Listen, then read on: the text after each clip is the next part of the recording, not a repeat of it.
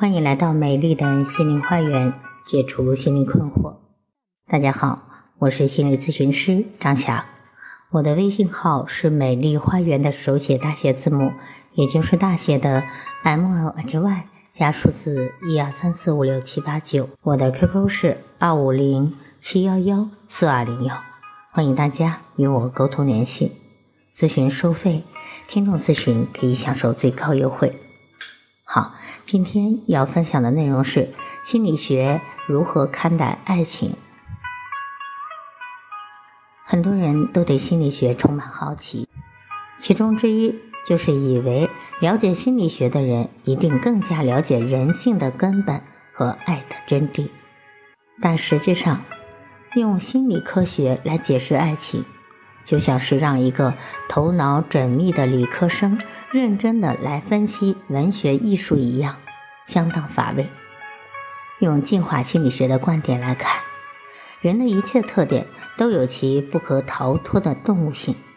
如下的观点，如果你不能认同，尽管反驳。在心理学领域非常广泛。那今天提供的内容，只是提供了一些接近科学真相的一类观点，忠贞。并不存在。所谓爱情中的忠贞，在科学里是不存在的，因为雄性动物的本能就是要广泛播种、四处繁衍，而雌性的本能则是不断的接触不同的雄性，挑选优良的基因。七年之内，爱情将变质，因为双方契合的身体在七年之内必将发生改变。永恒总是，这是人类的字眼，这也是法律的规定，是道德的外衣。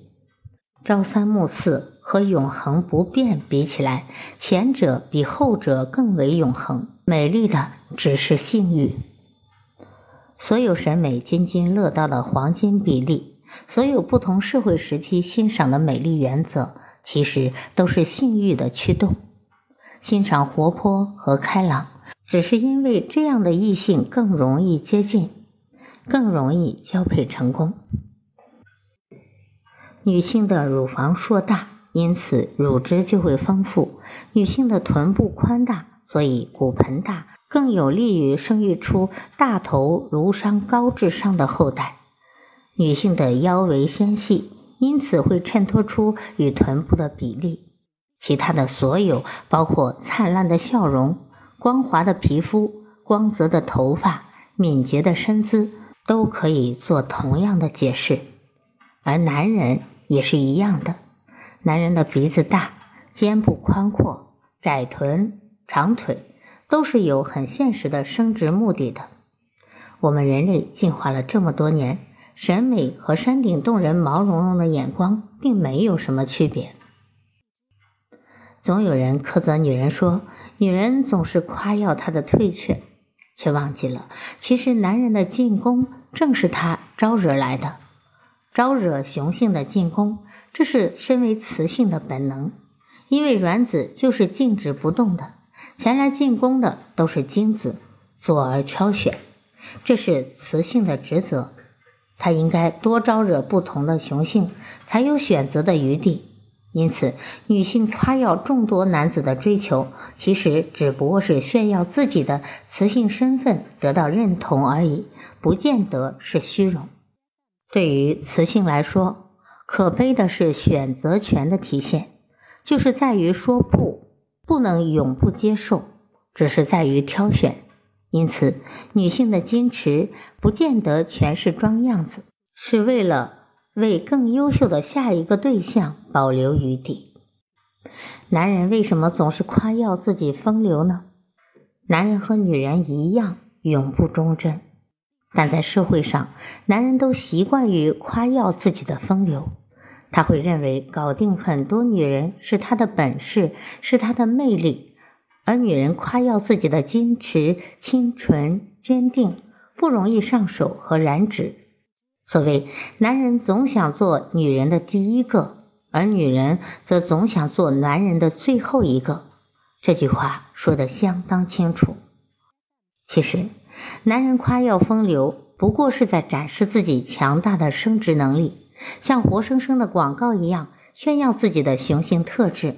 所有的雄性在与雌性交配时，为了指使自己的精子留存下来，都要千方百计地阻挠其他雄性的精子，则或要阻挠其他雄性与之交配。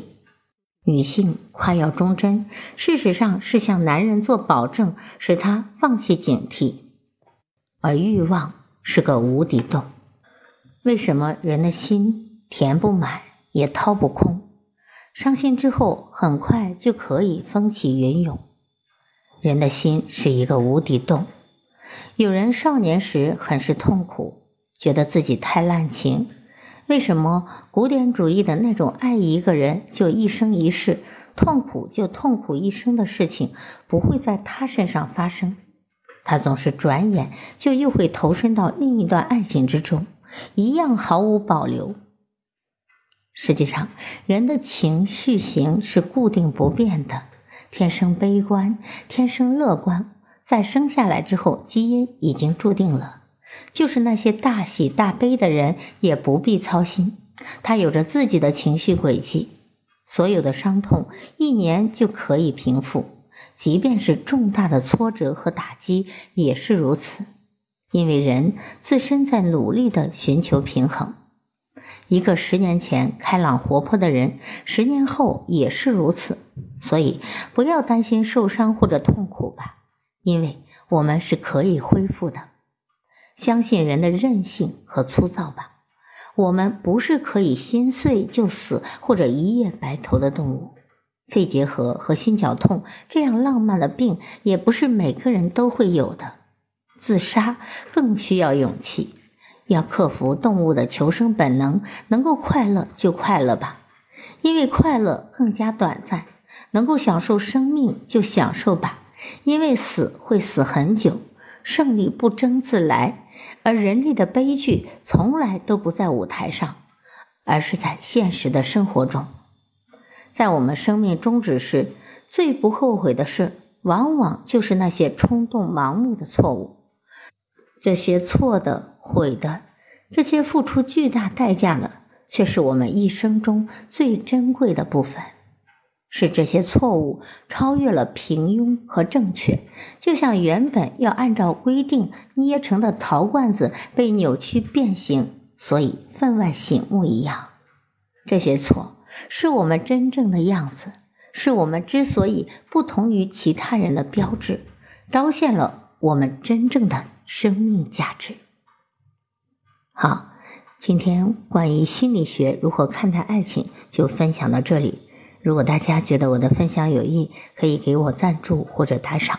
如果大家在情感心理方面有困惑，可以加我的微信预约我的咨询。我是美丽花园心理咨询研究中心的首席咨询师张霞。谢谢大家的收听，再见。